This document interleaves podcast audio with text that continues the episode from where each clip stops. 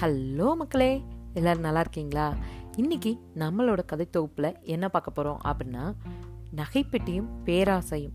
இது தாங்க நம்ம பார்க்க போகிறோம். அதாவது இந்த கதைக்குள்ளே போனோம் அப்படின்னா ஒரு வருத்தமான ஒரு கதையும் இருக்கும், அதுக்கப்புறமா நமக்கு ஒரு கருத்தும் சொல்கிறதுக்கான ஒரு வாய்ப்பும் இருக்குது.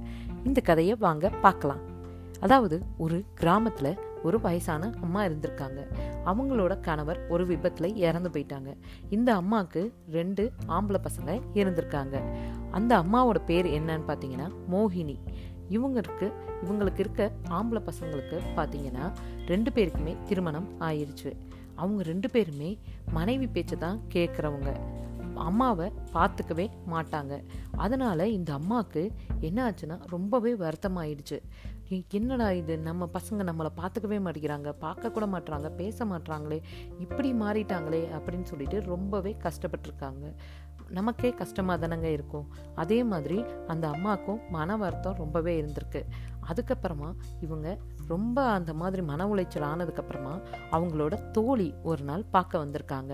அவங்க பேர் என்னன்னு பார்த்தீங்கன்னா கீதா. அவங்க தான் இவங்க தோழி.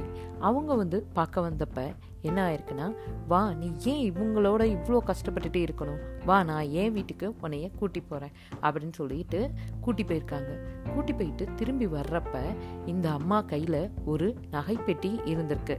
அந்த பெட்டி பார்த்தோன்னே அந்த 2 பசங்களும், அம்மா என்னம்மா கையில் வச்சுருக்க, என்னம்மா இந்த பெட்டியில் என்னம்மா இருக்குது அப்படின்னு கேட்டிருக்காங்க. உடனே அதுக்கு அந்த வயசான அம்மா சொல்லியிருக்காங்க, இது ஒன்றும் இல்லை, இது ஒரு பெட்டி, இது முழுக்க முழுக்க பணமும் நகையும் தான் இருக்குது.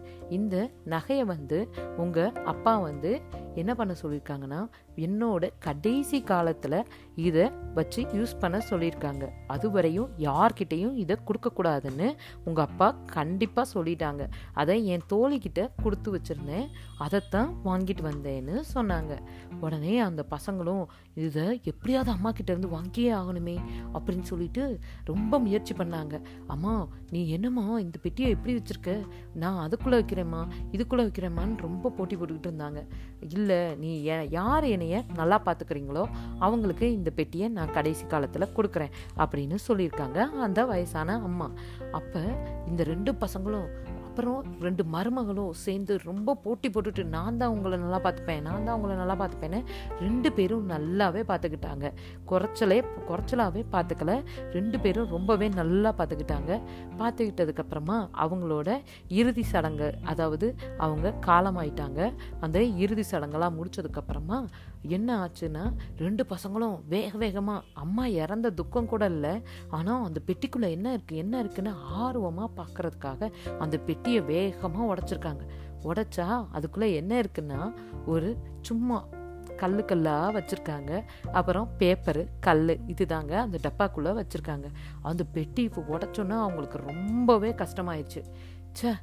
அம்மா எவ்வளோ நம்மளை இது பண்ணணும்னா, அதாவது நம்ம அக்கறையாக பார்த்துக்கணுன்றதுக்காக நம்மளை ஏமாற்றிருக்காங்க. ஆனால் நம்ம அது தெரியாமல் அம்மாவை ரொம்பவே கஷ்டப்படுத்தியிருக்கோம். அதோட நம்மளோட பேராசையினால தான் இந்த கஷ்டமே நமக்கு வந்திருக்கு அப்படின்னு சொல்லிட்டு அவங்க ரொம்பவே மன உளைச்சலுக்கு உண்டானாங்க. எப்போவுமே என்ன பண்ணணும்னா பேராசைப்படக்கூடாது. ஆசைப்படலாம், ஆனால் பேராசைப்பட்டால் இந்த மாதிரி ஏமாற்றத்துக்கு தான் நம்ம உள்ளாவோம். இதுதாங்க இந்த கதையோட கருத்து.